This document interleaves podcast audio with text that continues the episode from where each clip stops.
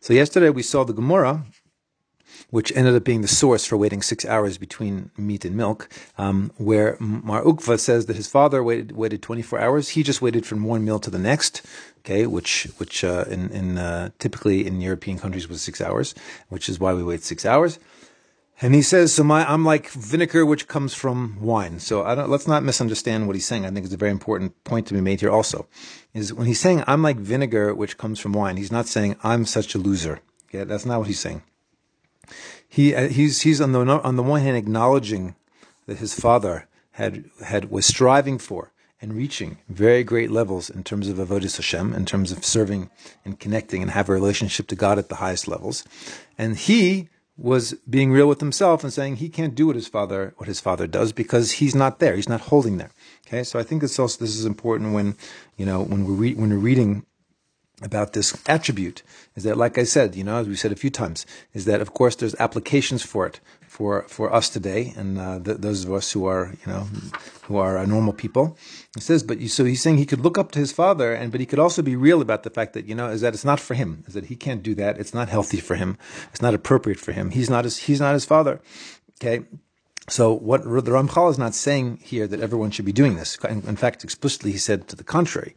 Okay. But what he what, what he's saying is, I think, appreciate that there, there is this level, and that um, for someone who's holding there and, and, and it's done in a healthy way. Very, very important to stress healthy. Okay.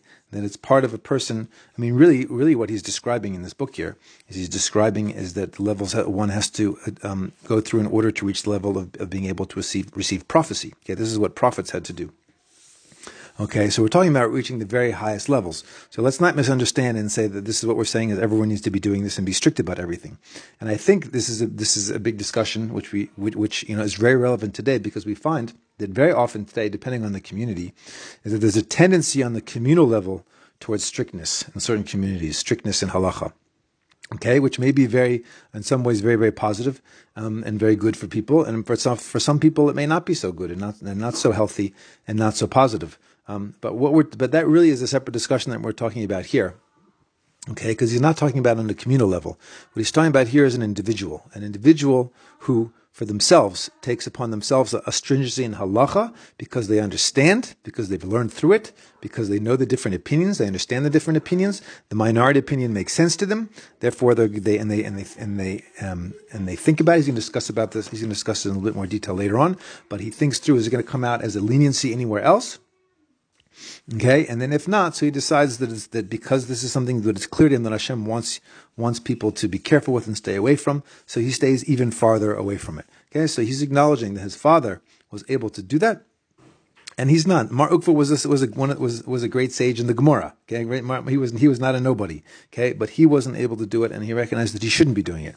Okay, so let's let's again let's let's put perishus in the proper context, um, and, and and understand that it's an amazing amazing um, level um, and, and, to be aware of, um, but it's not something that's necessarily healthy um, for people to be doing. But someone in certain level and certain things that are applied in very specific, targeted ways in our own lives, that maybe there there could be a place that you know in terms of a person's growth in halacha in a certain area. Sometimes to be strict, but generally as an approach, you know, for most for most people, most normal people, um, that's not how we would approach um, halacha, and that's not how we would approach our Yiddishkeit.